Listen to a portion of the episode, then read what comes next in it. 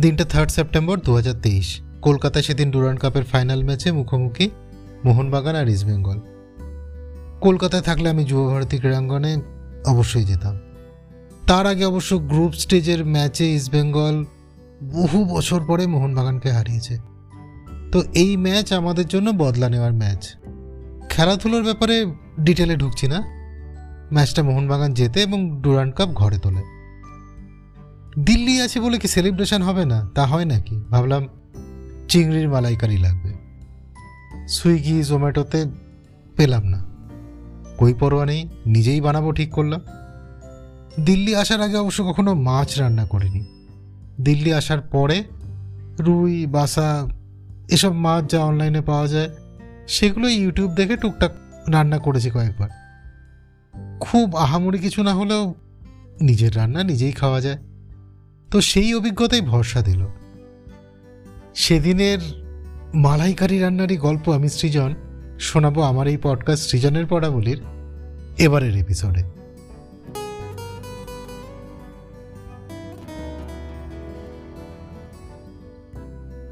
হাজার বছর ধরে আমি পথ হাঁটিতেছি পৃথিবীর পথে, সিংহল সমুদ্র থেকে, নিশীথের অন্ধকারে, মালয় সাগরে অনেক ঘুরেছি আমি।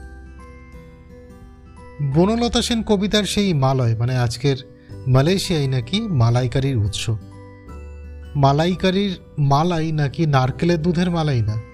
আর মালাইকারি আসলে মালয়কারী। তা উৎস যাই হোক, পৃথিবী শুদ্ধ লোক মালাইকারি বিশুদ্ধ বাঙালি খাবার বলেই জানে। তো যা বলছিলাম। মোহনবাগান ট্রফি জিতল সন্ধ্যের দিকে।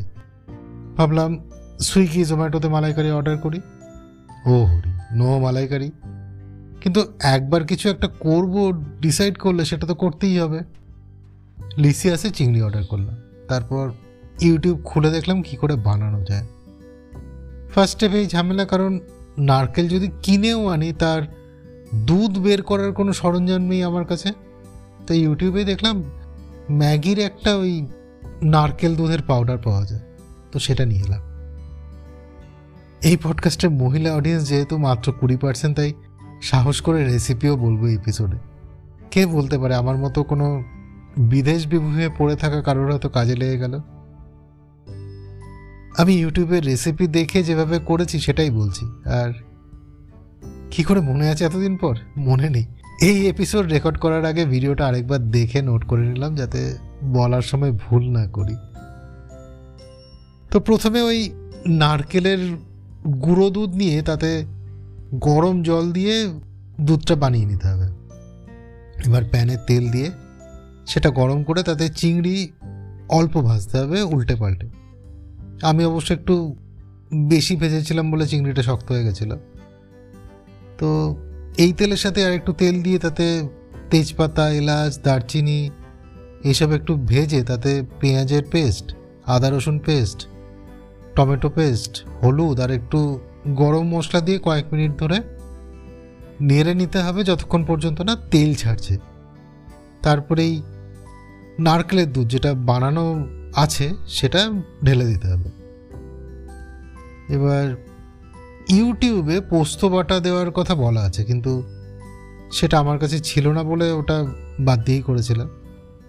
এবার যে ঝোলটা তৈরি হলো, সেটাতে একটু চিনি, একটু নুন আর একটা কি দুটো কাঁচা লঙ্কা দিয়ে তারপর মিনিট দুয়েক মানে ঝোলটা হতে দিতে হবে। সেটা হয়ে গেলে তাতে চিংড়িগুলো দিয়ে লো হিটে দশ মিনিট মতো রান্না করলেই হয়ে যাবে। আর গ্যাস বন্ধ করার আগে এক চামচ ঘি আর একটু গরম মশলা মিশিয়ে দিতে হবে। প্যারালালি ভাতটাও রান্না করে নেওয়া যাবে বা ভাতটা মালাইকারি রান্না করে তারপরেও করা যেতে পারে। খেতে কিন্তু বেশ ভালোই হয়েছিল আর তারপরেও দু তিনবার বানিয়েছি এখনও পর্যন্ত। বাড়ির মতন না হলেও খুব একটা খারাপ খেতে হয়নি।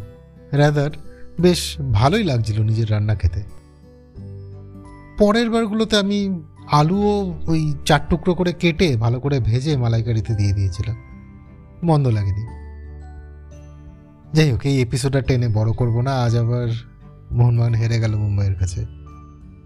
মুম্বাই ধীরে ধীরে খুব শক্ত একটা গাঁট হয়ে উঠছে আমাদের কাছে। মনটা একটু খারাপই আছে।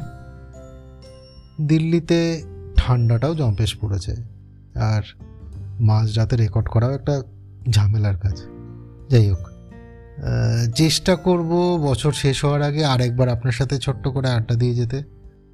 জানি না হবে কি না ভালো থাকবেন। কথা হবে আবার। আর চলি। টাটা।